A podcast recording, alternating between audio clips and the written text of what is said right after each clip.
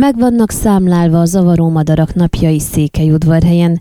Jövő szerdától elkezdődik Székelyudvarhelyen a lakókat zavaró dolmányos varjú, szarka és vetési varjú állományok ritkítása, tájékoztatott megkeresésünkre Mörmuránu Bíró Leonárd.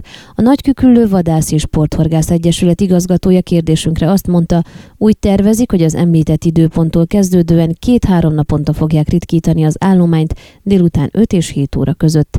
Nem akarják kilőni az összes madarat, úgy remélik, hogy a ritkítással félelmet keltenek a meghagyott példányokban, amelyek ennek hatására elhagyják a Betlen negyedet, illetve a Városi Kórház környékét.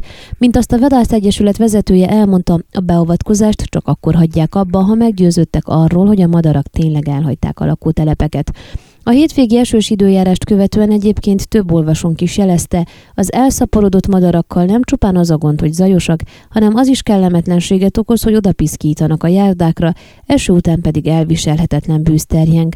A probléma kapcsán megkerestük Zörgő Noémit, a Városháza sajtószóvivőjét, aki elmondta, a városban a járdákat rendszeresen tisztítatják, de mivel ezek problémás területek, jelezni fogják a szakcégnek, hogy az elszaporodott madárpopulációk területén többször takarítsanak.